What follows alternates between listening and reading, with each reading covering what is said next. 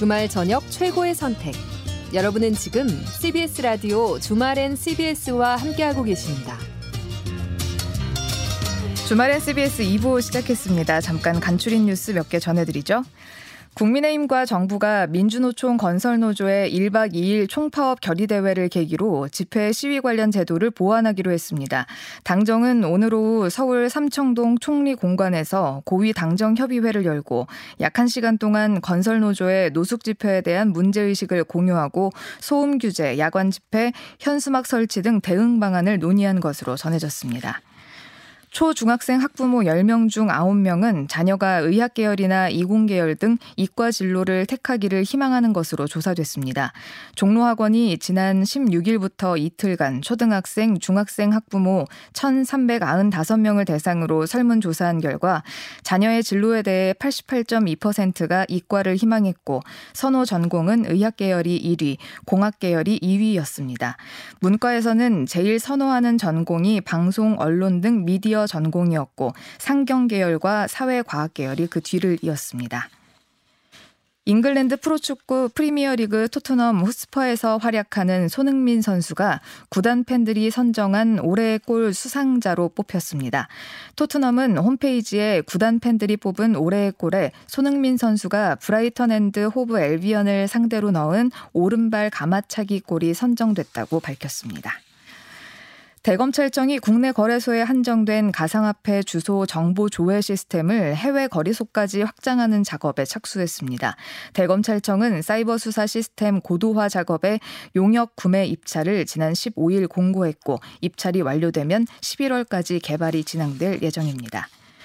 월요일인 내일은 전국이 대체로 흐리다가 차차 맑아지겠습니다. 아침 최저 기온은 11도에서 18도, 낮 최고 기온은 20도에서 27도로 평년과 비슷해 최근 이어졌던 때이른 더위는 약간 누그러지겠습니다. 대부분 지역에 황사가 유입되고 미세먼지 농도는 서울과 인천, 경기 남부와 충청권, 호남권, 영남권, 제주권은 나쁨, 그 밖의 권역은 보통 수준으로 예상됩니다. 이상은 경향신문 제휴 CBS 노컷 뉴스였습니다. 이문세 붉은 노을로 주말엔 CBS 2부 활짝 열었습니다. 순욱 님이요. 상대방 복이 있는 당선이 아닌 당당하게 정책으로 승부 보고 그 정책 펼쳐나가는 멋진 정치인 보고 싶다고 문자 남겨주셨고요. 전보 747 님이요. 이 시간에 주말엔 CBS 들으면서 몰아서 주간시사 공부해 봅니다. 이렇게 남겨주셨습니다.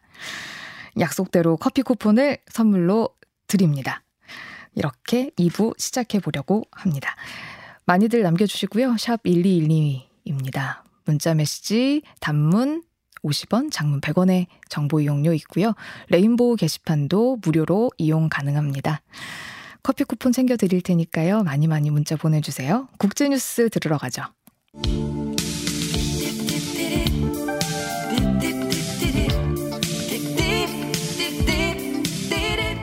세계를 깊고 넓게 보는 시간 deep and wide 국제문제 평론가 임상훈 인문결 연구소장과 함께합니다. 어서 오세요. 안녕하십니까. 자 이번 주에 deep하게 볼 인물은 누군가요? 인물을 어, 과거에도 제가 아마 이분, 을 하지 않았을까 싶은데 젤렌스키 음. 우크라이나 대통령을 이번 주에 deep 인물로 선정을 했습니다. 아마 세계에서 요즘 가장 바쁜 인물 아닐까? 제일 바쁘죠. 생각이 정, 들어요. 아, 모두가 바쁘시겠지만 뭐 네. 뭐 모두 국민이 바쁘지만 정상인 아 정 세계 그 정상 국가 정상 중에서 네. 정상인이라고 하니까 웃기네.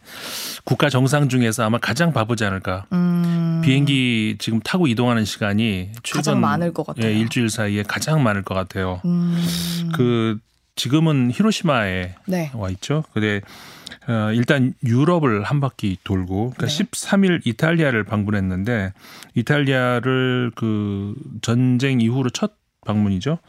어, 그래서 이제 그 총리를 만나고 교황도 만나고 어, 부지런했습니다. 그래서 이탈리아로부터도 사실 이탈리아가 어, 약간 극우 성향의 정권이 들어서면서 예.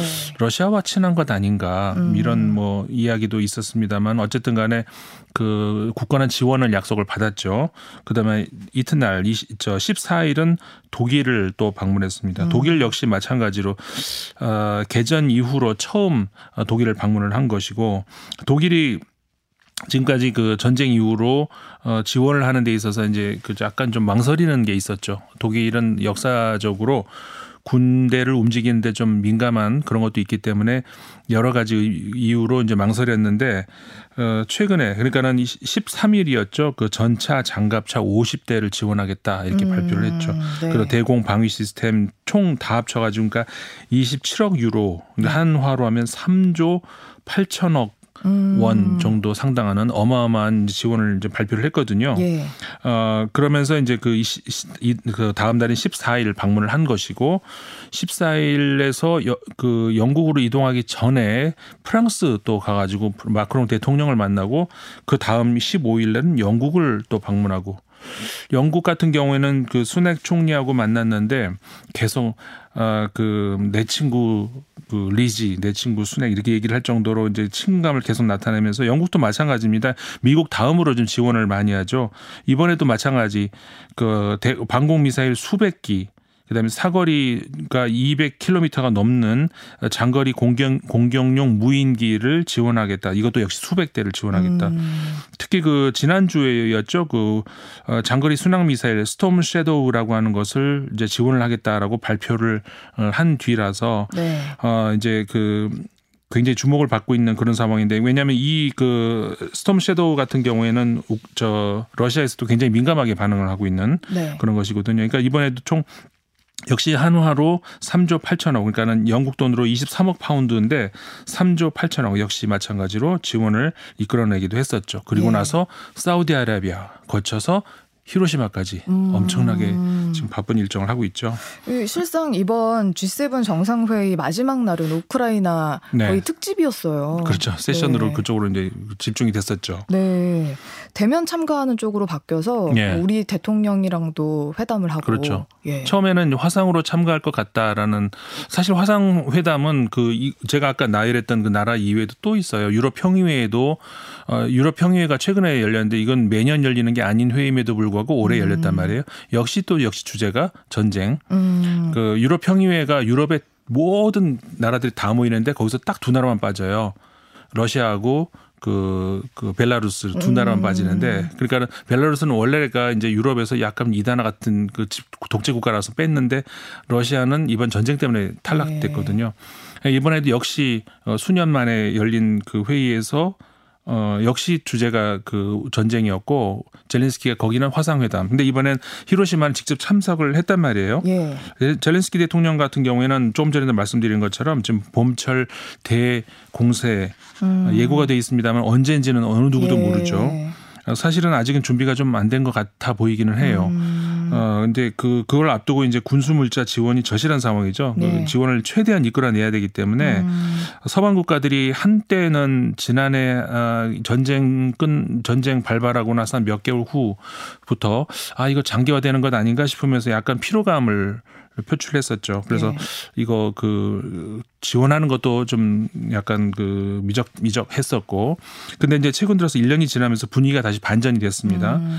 그러면서 이제 그 어, 젤렌스키 대통령은 이 기회에 최대한 많이 지원을 끌어올리겠다라는 생각을 가지고 있는 것이고 네. 서방 국가들 G7을 중심으로 해 가지고 그 특히 그 아까도 말씀드린 것처럼 분위기가 최근 많이 좀 달라졌어요. 반전이 됐어요. 그러면서 그 얼마 전까지만 해도 중국이 그 서방 국가들의 미국의 그 우방국들을 그러니까 소위 말해서 갈라치기 하는데 좀어 효과가 나고 있는 건 아닌가 이런 음. 것 그런 쪽으로 많이 생각이 됐었는데 이게 다시 분위기가 다시 반전이 됐어요. 그래서 다시 이제 서방 국가들이 결속을 하는 그런 분위기 쪽으로 예. 거기에 어떤 대미를 장식하는 것이 지금 G7 정상회의라고 할 수가 있거든요. 예. 어, 그러면서 이제 그 최대한 단일 대우를 유지를 하는 그런 모습을 보여주고 있다는 점이고 일본도 마찬가지입니다. 일본 같은 경우는 뭐 이번에 주최국이니까 특히 일본 같은 경우에는 러시아하고 쿠릴 열도를 네. 놓고 영토 분쟁 있잖아요. 네.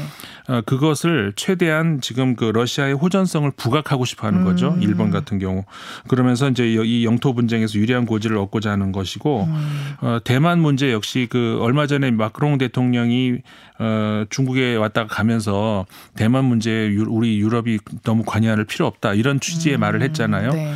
어 그랬는데 에, 이번에 그 일본 같은 경우에는 특히 대만 문제를 대만 문제에 좀 더 서방 국가들의 관심을 이끌어 내려고 최대한 생각을 하는 것이 이번 G7 주최국으로서의 일본 국가로서의 이제 그 음. 목표였고요. 네. 왜냐하면은 그렇게 해서 자꾸 이게 그 대만을 그다음에 한반도 이렇게 위기 의식을 자꾸 부각을 시키면은 어 한번 이 저 동북아시아에서 일본의 역할이 부각이 되잖아요. 네. 어 일본이 군대가 아무래도 있어야 될 것 같 아라는 음. 인식을 서방 국가들에게 심어줌으로써 군사 대국을 꿈꾸는 일본 입장에서는 아 그것이 장기적으로 유리하다라는 음. 생각을 하는 것이죠.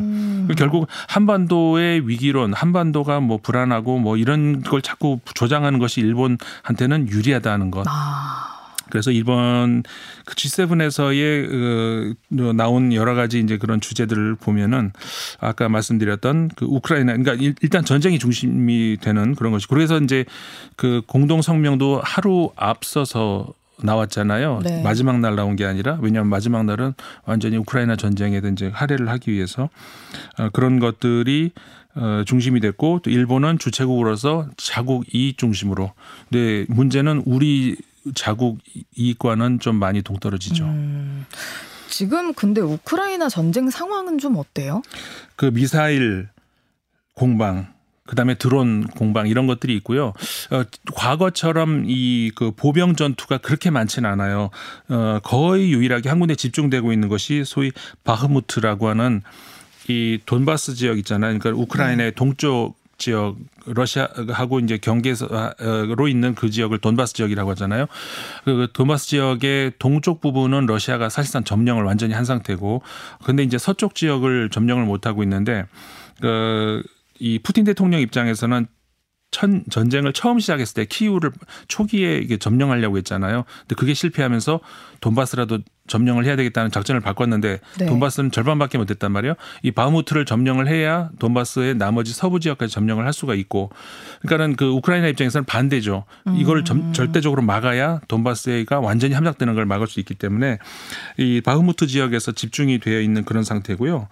여기서 지금 수개월째 공방이 어, 계속 이루어지고 있는데 러시아가 조금씩 조금씩 앞서 이 전진을 하고 있어요. 음. 그런데 여기 라스푸티차라고 하는 이게 러시아어인데 이게 뭐냐면은 그 지역 있잖아요. 이 겨울철 봄철에 습하다가 얼었다가 녹았다 얼었다 이렇게 되면서 이게 길들이 네. 진흙밭이 돼 버려요. 어. 그러면서 진군을 못 해요. 음. 과거에 그래서 나폴레옹도 이것 때문에 러시아로 쳐들어가다 당했고 히틀러도 당했고 지금은 거꾸로 러시아가 이쪽으로 넘어오면서 당하고 있는 거거든요. 음. 그러면서 이제 굉장히 공격이 더딘 건데 아무튼 이런 상황에서 그 방어하기에 우리 우크라이나 입장에서는 방어하기에 굉장히 역부족인 그런 상황에 있는 것이고 음. 그럭저럭 이렇게 막아내고는 있는데 어, 지금 상황은 이 바흐무트가 거의 러시아 손으로 넘어간 것 아닌가 이렇게 음. 보여집니다. 지금 또 안 그래도 제작진이 네. 전해줬는데 러시아는 오늘 바흐무트 완전 점령했다고 주장을 네. 하고 있고 러시아는 그렇게 주장했는데 네. 그, 그런 것 같아요. 왜냐하면 그 우크라이나에서도 더 이상 우리가 이제 남은 게 없다라고 저 젤렌스키 대통령이 얘기를 했거든요. 어, 그런데 그 최근에 그러니까 바흐무트가 시, 하나의 시인데 그 시를 중심으로 해서 북쪽 남쪽으로 러시아가 계속 점령에 들어가다가 최근 들어서 우크라이나가 약간 다, 다시 또 민다는 그런 어, 그런 정황들이 있었는데 큰 대세로는 음. 사실상 러시아에 넘어간 것 같아요. 음. 자, 젤렌스키 대통령의 끈질긴 설득 결과인지는 모르겠지만 최근 그 미국이나 영국 등에서 새 무기가 지원될 거란 얘기도 좀 있습니다. 네. 아까 제가 영국에서 스톰 섀도우라는 예. 거 말씀드렸잖아요. 이게 이제 그 장거리 미사일인데 그, 옛, 그 지난해에 미국의 하이마스라고 하는 그 여러 대로 이렇게 동시에 발사할 수 있는 그 로켓포 지원을 했었는데 그게 상당한 효과를 얻었거든요. 근데 그거는 100m 100km 이하의 거리를 어 목표로 하는 건데 이번에 영국에서 이게 영국 하고 프랑스 합작으로 제작 그 만든 음. 무기인데 영국 프랑스, 이탈리아 이런 나라들이 사용하고 있는 무기거든요.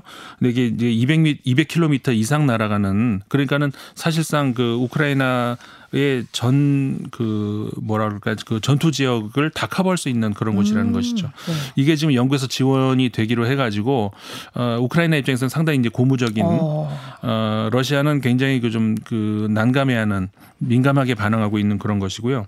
그 다음에 꾸준히 지금 이, 우크라이나가 뭐 보병은 어떻게 해볼 만한데 공군이 도저히 안 되거든요. 음. 그래가지고 미국한테 그 F-16 제발 좀 지원해달라 그런데 어. 어, 뭐, 그 바이든 대통령이 계속 거부했어요. 그건 안 된다. 음. 너무 위험하다. 왜냐하면 그러다, 그러다 이제 진짜 대규모 전쟁 나게 네. 생겼으니까. 근데 최근에 F-16의 그 이 우크라이나의 파일럿들이 훈련을 할 수 있도록 어, 승인, 승인을 해줬어요. 바이든 대통령이. 네. 어, 그러면 바로 이제 투입은 안 될 것이고 음. 교육에 한 4개월 이상은 걸릴 테니까 어, 아무리 빨라도 이제 4개월 후 정도는 이제 F-16도 지원이 될 수가 있는데 음. 그렇게 되면 대규모 공격이 그때쯤이 될 수도 있지 않을까. 아이고. 그럼 봄철이 넘어갈 수도 있는 것이고. 예. 근데 러시아는 지금 그 병력이 많이 부족해요. 그래가지고 최근에는 외국인 대상으로 이미 지난해 9월에 그런 법이 하나가 음. 들어왔었는데 외국인들 대상으로 해서 군의 징집 그러니까 징집이 아니죠. 자원 입대를 할 경우 어, 러시아 국적을 주어주는. 근데 나름 좀 까다로웠는데 어, 이번에 며칠 전에 대통령령으로 이걸 더 완화시키는 그런 법, 그 음. 대통령령이 통과가 됐거든요. 네. 그래가지고 외국인들이 1년 이상 복무를 하면은 혹은 1년이 못 되어도 어떤 그 상위 군인으로 제대를 하게 되면은 본인 어 부모, 자식, 그 부인 뭐 이렇게 러시아 국적을 부여할 수 있게 참 이런 걸로 봐서 굉장히 네. 지금 그 병력이 부족한 건 사실인 것 같습니다. 예. 언제 평화가 찾아올까요? 그러니까요. 네. 제발 좀 이런 얘기 좀 안 하고 싶어요. 그러게 말입니다. 네. 이번 주 딥하게 볼 이슈는요? 튀르키의 대선 이야기를 한번 해볼까 싶어요. 어, 여기 진짜 핫하더라고요. 대선 그렇죠. 얘기가. 이게 이제 튀르키의 그 미래를 위해서도 중요하고 네. 현재 그 아까도 말씀드렸던 이 국제 정세, 우크라이나 전쟁을 포함해서 여기도 굉장히 중요한 그런 대선이었거든요. 여기 대통령도 되게 오래 했죠. 어우 대통령 그렇죠. 그러니까 대통령 하기 전에 총리가 총리도 했었는데 총리 대통령 다 합치면 20년이 넘 고 여기 대통령도 개헌해가지고 계속 해 먹었다고. 예, 네. 해 드셨다. 근데 에르도안 대통령 소위 그 strongman이다 이렇게 얘기하잖아요. 예. 근데 우리가 strongman 하면 뭐 그러니까 뭐 운동하는 분한테 strongman 하면 좋은 표현인지 몰라도 정치인한테 strongman은 우리가 오해하기 쉬운데 저, 좋은 표현이 아니거든요. 네. 그러니까 굉장히 그 독재적인 그런 음. 그 전체주의적인 압제적인 그런 발상을 가지고 있는 그런 어그 정치인을 말하는데 이 에르도안 대통령이 그렇게 많이 불려요. 네. 근데 이번에 과연 20년 그 이상 끌어온 에르도안 체제가 이제 끝날 것인가 아니면 어 다시 재집권할 것인가 음. 이 대선이었거든요. 왜냐하면 네. 그 앞서서 모든 선거에는 압도적으로 많이 이겼어요. 근데 네. 이번엔 네. 그 여론조사에서 야권이 더 승리하는 것으로 나왔거든요. 네. 근데 뚜껑을 열어보니까 49.5%를 어, 에르도안 현 대통령이 얻었죠. 그다음에 야, 야권 후보인 클루츠다롤루 후보가 44.9%. 그러니까는 대략 한 5%저 포인트 차이가 나는데 그래서 결국 50% 넘는 후보가 없기 때문에 음. 어, 28일 결선 투표를 치르게 됐죠. 네. 그래서 이제 그 나머지 표가 과연 어디로 갈 것이냐. 어... 시난 오안이라고 하는 제3의 후보 네. 대략 5% 정도를 얻었어요. 그러니까 이 표가 어디로 가느냐 문제죠. 어디로 갈까요? 근데 이 사람이 그 시난 오안이라는 사람이 그 아타 연합이라고 하는 그러니까 역시 또 야권 연합인데 네. 민족주의 연합이에요. 네. 근데 이게 이 튀르키예가 좀 복잡한 것이 잠시 설명을 드리자면 네. 튀르키예의 국부 어그 국가 건국의 아버지라고 하는 그 아타튀르크 우리 한국에서는 옛날에 케말 파샤 장군이라고 많이 알려져 있었죠. 어이 케말 아타튀르크가 그 처음에 건국을 할 때 그 전에 튀르키예는 오스만 투르크 제국이었잖아요. 그 제국은 말 그대로 제국. 그러니까는 튀르키예 민족뿐만 아니라 모든 이 아라비아 반도 뭐 등등 해가지고 북아프리카 어, 그랬는데 그 1차 대전에서 패했죠. 어, 결국 그렇게 되면서 이제 그 이 현그 튀르키예가 있는 그 장소 중심으로 해주고 튀르키예 중, 민족 중심으로 해서 그 나라가 세워진 것이 튀르키예인데 어, 그러면서 이제 그, 그 아타튀르크가 어, 이 이슬람을 배격하고 어, 공화주의, 민족주의, 그다음에 국민 중심된다, 인민주의, 국가주의, 세속주의, 혁명주의 이렇게 여섯 개 원칙으로 해가지고 소위 이걸 케말리즘이라고 얘기를 하는데 예. 이거에 근거해서 나라가 세워졌단 말이에요. 그러니까는 처음에 건국을 됐, 건국이 됐을 때 세속주의 에 근거를 한 나라였었어요. 근데 이, 이 나라가 어, 그런 어떤 세속주의적인 그다음에 민족주의적인 그런 원칙도 있지만 또 이슬람 국가잖아요. 국민의 대다수가 이슬람 네. 국가. 이 목소리도 또 있었다는 것이죠. 어. 근데 이 목소리를 대변한 사람이 바로 에르도안 현 대통령이라는 거예요. 음. 그러니까는 어떻게 보면은 그 튀르키예를 튀르키예를 구성하고 있는 국민의 기반이 두 개. 그러니까 튀르키예 민족주의와 이슬람주의 음. 두 개가 단, 반드시 같지는 않잖아요. 예. 그런데 이제 튀르키예 민족주의를 어, 아타튀르크 장군이 어떤 그 건국했던 그 이념만 거기서 나와 있다면은 지금 에르도안 대통령 같은 경우에는 이슬람주의. 근데 최근 들어와가지고 그 튀르키예뿐만 아니라 이 그이 그 이 인근에서 이슬람 운동이 최근 한 10년 20년 사이에 확 커졌잖아요. 네. 이렇게 되면서 튀르키예도 어 과거 그런 어떤 세속주의 튀르키예 아닌 이슬람주의 튀르키예가 더 이렇게 크게 됐다는 것이죠. 그러면은 에르도안한테는 좋은 게 아닌 좋은 거죠. 좋은 거예요? 왜냐하면 에르도안 현 대통령은 이슬람주의에 근거하고 있는 철저하게 이슬람주의자예요. 그렇기 때문에 심지어는 경제 정책을 펴는 데 있어서도 경제 정책을 하려면은 경제학에 근거해서 어떤 그 정책이 나와야 되잖아요. 하나 예를 들자면은 그 물가가 막 올라간다. 지금 미국 같은 경우도 물가 올라가니까 그거 잡겠다고 금리를 올리고 이러고 있잖아요. 에르도안은 낮췄죠. 금리를 낮추고 있어요. 네. 그러니까 그 왜 그러냐면은 그게 종교적인 신념이에요. 음. 금리는 올리는 거 아니다라고. 그러니까는 종교적 신념이 이 경제학마저도 그, 그 누르고 있다는 거예요. 경제 정책을 음. 펴는 데 있어서 그 정도로 이 이슬람주의에 아주 그냥 그그 똘똘 뭉친 사람이거든요. 음. 어, 근데 그 초기에 이 그 에르도안 대통령이 총리로 있을 때의 경제가 그리 나쁘진 않았어요. 어. 그때는. 근데 이게 그것도 이제 길피 얘기하면은 사실은 너무 위험한 어떤 그런 것들이 많이 있었는데. 근데 좀 궁금한 게 튀르키예가 네. 우리가 지금은 다들 잊고 살지만 얼마 전에 엄청 큰 지진이 있었어요. 그렇죠. 사람이 엄청 죽었어요. 그래서 다들 얘기했던 게 에르도안 대통령이 또 될까? 끝났다. 네, 끝났다. 그때 음. 엄청 욕을 먹었거든요. 네. 근데 제가 놀랐던 게 이번에 그 지진 피해 났던 곳에 사람들이 다 에르도안을 찍었다는 거예요. 압도적으로 에르도안을 찍었습니다. 70% 이상이. 이 말이 돼요? 이 튀르키예가 그러니까 많은 나라들이 그런데 사실 이건 뭐 조금 조심스럽긴 합니다만은 어 원래 그 도시가 약간 진보적 성향이 있고 농촌이 약간 보수적 성향이 있죠. 대, 많은 나라들이 사실 좀 그런 성향이 있습니다. 네. 튀르키예도 그래요. 그러니까 튀르키예 전체적으로 보면은 이 서쪽이 약간 도시가 많고 그쪽이 약간 진보 성향이고 어 아타튀르크 케멜 파샤를 지지하는 이런 쪽이 강하고 이 동쪽 으로 갈수록 시골이 많은데 절대적으로 이슬람주의 그리고 에르도안을 지지하는 그런 성향이 강해요. 음. 이번에 지진 난 곳도 마찬가지 그쪽 지역인데 그런 곳과 무관하게 무조건적인 어떤 그 지지 세력 그리고 사실 음. 선거가 막판으로 갈수록 에르, 에르도안 대통령이 포퓰리즘적 어떤 그 공세가 많이 컸었어요. 뭐 깎아준다, 뭐, 뭐에 빼준다 이런 식으로 음. 그런 것들이 막판에 어 굉장히 그 표를 얻는데 어, 도움이 됐던 것, 음. 것 같아요. 에르도안 대통령 입장에서는 그랬구나. 그런 것들이 이번에 선거에 많이 조합을 했던 것 같아요. 음, 그래서 일단은 에르도안이 좀 유리할 것으로 전망은 한다는 거죠? 그, 사, 그 민족주의자라 그랬잖아요. 네. 아까 그 제3위 후보가. 네. 그러니까는 그 표가 어디로 가느냐인데 음. 민족주의를 따진다면은 어, 이 좌파 쪽으로 갈 수도 있지만 음. 야권으로 갈 수도 있지만 네.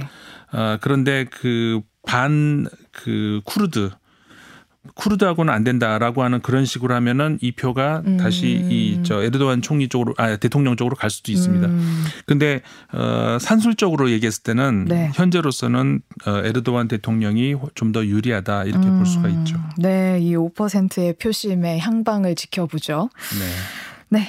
자, 우리 임상훈 소장님과 함께 했습니다. 고맙습니다. 네, 고맙습니다.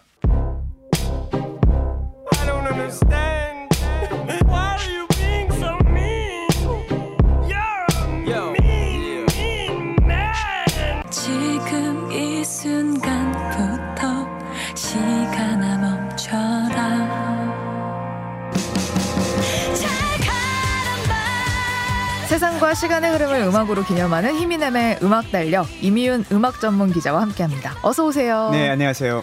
아 제가 기자님만 보면 긴장하나 봐요. 그러게요. 네, 그, 잘 오셨습니다. 네, 왜 그러셨어요? 네, 떨려서요. 잘하셨어요. 네. 자, 오늘은 어떤 날을 기념합니까? 네, 오늘은 부부 음악가의 날로 정해봤습니다. 오늘이 부부의 날이어서요? 오늘 부부의 날이죠. 5월 21일. 네. 두 명이 하나가 네. 되는 날. 중요한 날이죠. 네. 네. 가정의 달 2일 두 명이 하나가 되는 날. 음. 음. 좋은 날이네요. 그러게요. 네. 네. 부부가 이제 함께 사업하는 분들 많으실 거예요. 장사를 한다거나 이런 음. 분들.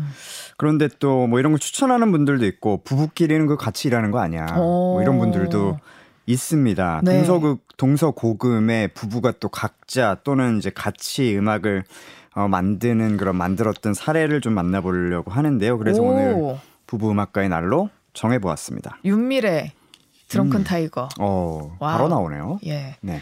그 근데 잘 생각은 안 나는 것 같아요.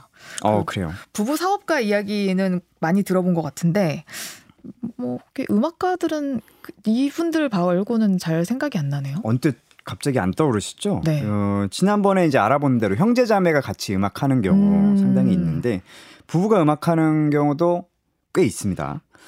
음악 활동을 하다가 눈이 맞아서 결혼을 하는 그런 오, 케이스도 네. 있고 또 결혼 생활 음악 활동 병행하는 분들도 있습니다. 음. 클래식 시대 제가 이제 먼저 항상 짚고 있는데 네. 가장 유명한 커플 음악가 커플 슈만과 클라라가 있죠. 뭐 드라마 소재로도 쓰이고 뭐 클래식 좋아하는 분들 뭐 약간 호사가들의 뭐 입담 소재로도 쓰이고 음. 뭐 이러는데요. 아주 특이한 케이스인데 로베르트 슈만과 클라라 슈만 부부입니다. 네. 독일 음악가죠. 이 슈만 부부. 클라라 아버지를 통해서 이제 만나게 됐는데요. 선본거인가요? 아니에요. 여기에 특별한 스토리가 있는데 이 클라라의 부친이 프리드리히 비크라는 분인데 이분이 이제 독일 라이프치히에서 정말 유명한 피아노 선생님이었어요. 음. 네, 물론 슈만도 피아노를 엄청나게 잘 치지만 와 나보다 잘 치고 나 잘 가르쳐 줄 수 있는 사람 음. 찾아야겠다 하다가 하다가 이 비크라는 분을 만나게 돼요. 네. 그래서 제대로 스승을 만나서 열심히 배우다가 음.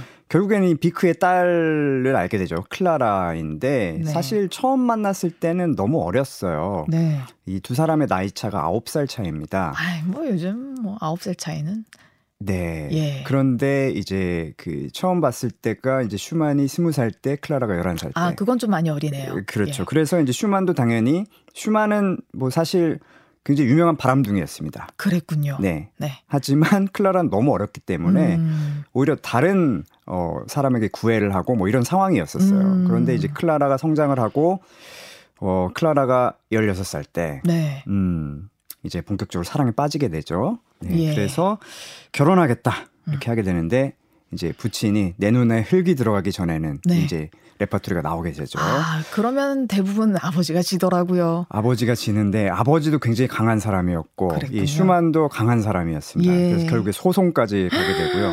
결국에는 법원의 판단에 의해서 이 클라라가 스무 살이 되면은 어, 아버지의 허락을 받지 않아도 결혼할 수 있다. 음흠. 이런 슈만의 승소 판결을 받고 결국에는 아. 결혼을 하게 돼요. 그래서 슈만은 원래 이제 굉장히 이름난 바람둥이라고 말씀드렸었는데 네. 클라라와 결혼하고 난 다음에는 그래도 정신 차렸어요. 아, 그들은 행복하게 살았답니다. 그렇죠. 정신을 네. 차리고 오히려 결혼 이후에 굉장히 아름다운 가곡들, 연가곡들을 음. 많이 쓰게 됐고요. 네. 어, 그리고 클라라도 역시 클라라는 엄청난 천재 피아니스트였어요. 네. 그래서 슈만과 클라라는 함께 음악 여행, 연주 여행을 네. 다니기도 했고 네. 각자 한 사람은 작곡가, 한 사람은 피아니스트로서 와. 당대 최고의 네, 지위를 누리게 됩니다. 좋습니다. 어디 네. 가서 아는 척하기 참 좋겠어요. 그렇죠. 예.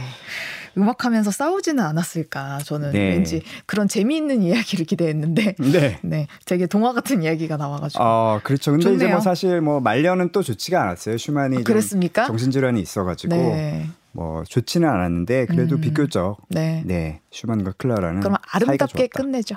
아름답게 끝내죠. 오늘 부부의 날이니까. 네, 그러니까요. 네. 근데 그래도 이제 충돌하는 부분들도 있을 것 같기는 하긴 해요. 네, 그렇죠. 다른 음악가들로 얘기해 볼까요? 네, 그 이제 여러 가지 사례가 있는데 어, 전 세계 이제 축구장에서 불리는 응원가로 유명한 곡이 있어요. 따라라따따따라 하는 곡 Seven Nation Army라는 곡이 있는데요. 네. 이 Seven Nation Army로 정말 엄청난 저작권 수익을 거두고 있는 네. 미국 밴드 White Stripes라는 팀이 있습니다. 이 팀은 특이한 것이 남자 여자 듀오로 되어 있어요. 기타와 드럼 이렇게 딱 두 개의 악기로만 구성이 되어 있는 특이한 밴드인데 네. 이 두 분이 이제 부부였었죠.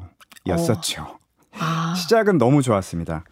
한 명은 잭 길리스였고요. 한 명은 매그 화이트였는데 각자 네. 음악 활동을 하다가 만났어요. 사랑에 빠지게 되고 1996년에 결혼을 하는데 음. 이 잭이 너무 사랑했나 봐요. 보통은 어. 미국에서 결혼하게 되면은 예. 여자분이 남자 성을 따르게 되어 있잖아요. 그렇군요. 예. 이분은 반대로 했어요. 어. 여자분의 성을 따랐습니다. 네. 그래서 잭 길리스가 아니라 잭 화이트가 됐어요. 음. 그래서 잭 화이트와 매그 화이트로 여자분의 성으로 통일을 해서 네. 같이 어, 밴드를 결성하게 되고 그게 바로, 바로 White Stripes가 되었죠. 예. 1997년에 데뷔를 했고요. 하지만 이제 불화가 생기면서 2000년에 불과 3년 만에 이혼을 하게 되는데 예. 예, 놀라운 것은 그 뒤로도 계속해서 예. 듀오로 활동을 했다는 겁니다. 공과 사는 구분한다. 철저히 구분한 거죠. 예. 더 큰 성공을 거뒀어요. 바로 아까 말씀드린 Seven Nation Army라는 곡이 이혼한 지 3년 만 2003년에 히트곡을 네. 만들어냈고요. 2011년까지 네. 더 이상 부부는 아니지만 네. 혼성 듀오로서 성공적인 활동을 이어갔습니다. 사실 뭐 이만한 듀오가 있을 수 없죠.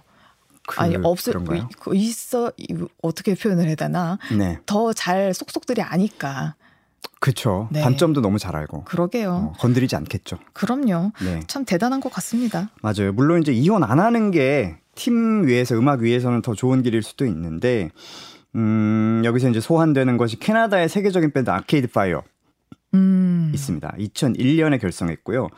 팀의 이제 주축이 남자분 윈 버틀러 그리고 여자분 레진 샤사뉴예요. 네. 퀘벡 출신인데요.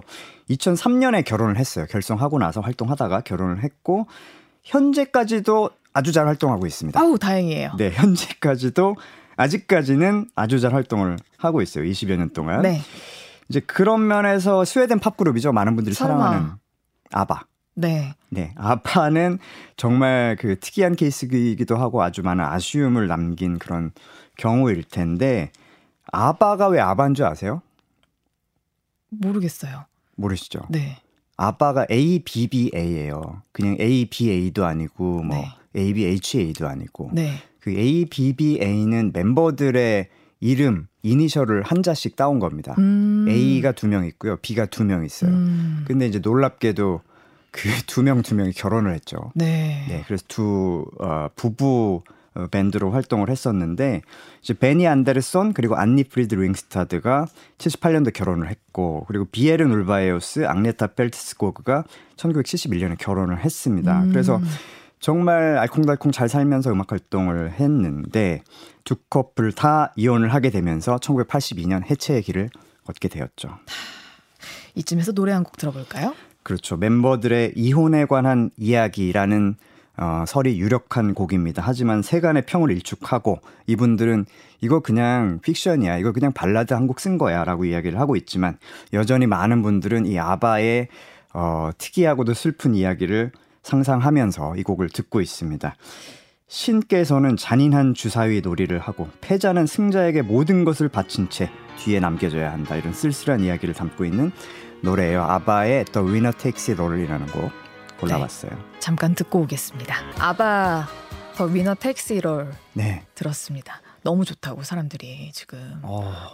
남편이 너무 좋아한다고 네. 지금 누가 보내주셨냐면요. 음... 신혜숙님이. 신혜숙님이. 예. 저희 네. 생방입니다, 여러분. 티 내려고. 어, 네. 그리고 이, 예. 라디오 123님이요. 네. Eurythmics도 부부 아니었나요? 라고 보내주셨는데요. 어, Sweet Dreams로 유명한 팀. 사실 정확히는 부부는 아니었고요. 네. 어, 두 분이서 이제 사귀었다가 깨진 다음에 오히려 결성한 팀이에요. 그러니까 와. 전 남친, 전 여친이 결성한 팀입니다. 하지만 서로의 재능을 알고 그렇죠. 알기 뭐, 때문에 네. 서로를 포기할 순 없다. 너의 그렇죠. 재능을 어떻게 보면 음악적인 천생연분이다. 와. 어, 음악적 결혼? 그렇군요. 네, 인 것 같습니다. 네. 안 그래도 이 뭔가 이 방금 들으신 아바 노래 뭔가 쿵쿵쿵 계속 비트는 때려주고 하는데 네. 이런 노래를 전형적으로 울면서 달리는 노래라고 하는데 아. 뭔가 춤을 출 만한 비트인데 사실은 굉장히 슬픈 노래. 음. 이런 노래가 사실 더 슬픈 거거든요. 오. 제가 몇 년 전에 이 ABBA 멤버 베니 안데르손 메인 작곡가이기도 한데 베니 안데르손 인터뷰를 했었는데 그 해체 이야기를 꺼냈어요. 그런데 정말 다음 질문으로 애타게 넘어가고 싶어 하더라고요. 아. 아. 그리고 그런 이혼에 대한 이야기를 정말 하고 싶어 하지 않고 아직 아직도 마음이 마음이 아픈 네, 그때 네. 해체는 본인이 뮤지컬 작업에 전념을 하게 되면서 음. 또 각자 각자 뭐 다른 활동들을 하게 되면서 음. 일어난 것일 뿐이다. 음. 다음 질문 해, 해달라. 저희도 다, 저희도 다음 질문으로 넘어갈까요? 네, 그렇죠. 오늘 부부의 날이니까. 네, 부부의 날인데 참 헤어지는 노래를 골라서 죄송한데요. 예. 결론은 이제 다 같이 오래오래 행복하게 네. 살자는 이야기입니다. 네. 국내에도 이제 여러분들 잘 아시는 부부 음악가들이 있어요. 뭐 홍서범 조갑경 부부 유명하죠, 유명. 유명하죠. 노사 노사연 이무송 예. 부부도 있고 사실 뭐 많습니다. 하하별 그렇죠, 그렇죠. 부부도 있고 비슷한 길 걷는 부분들 많이 있습니다. 대표적으로 이제 좀 오랫동안 음. 오랫동안 함께 음악 활동하는 분 정태춘 박은옥 부부 오. 있습니다. 전 처음 듣네요. 아 진짜로요? 네. 아 안타깝습니다. 예. 합작 앨범도 많이 내셨고요. 음악 활동하다가 1970년대 만나서 1980년도에 결혼식을 올렸어요. 음. 이후에 이제 포크 가수 음유 시인으로 활동을 했는데요. 특히 두 분이서 같이 정말 그 우리 가요계 결실을 맺어냈어요. 가요 음. 사전 심의제도 반대 운동 이걸 음. 줄기차게 펼쳤습니다. 그러니까 예전에는 가요계 사전 심의가 있었어요. 그 음반 내기도 전에 미리 가사랑 이런 것들을 정부 기관에 제출을 해가지고 오. 이게 통과가 안 되면 못 내는 거죠. 아, 니면 그랬다면서요? 노랫말을 고쳐야 된다든가. 네. 지금 생각하면 말도 안 되는 음. 음, 법인데 이게 뭐 그때는 뭐 그냥 당연하게 통용이 됐어요. 음. 근데 이거 말도 안 된다 이렇게 생각을 하고 네. 1990년 아 대한민국이라는 앨범 음. 반어법이죠.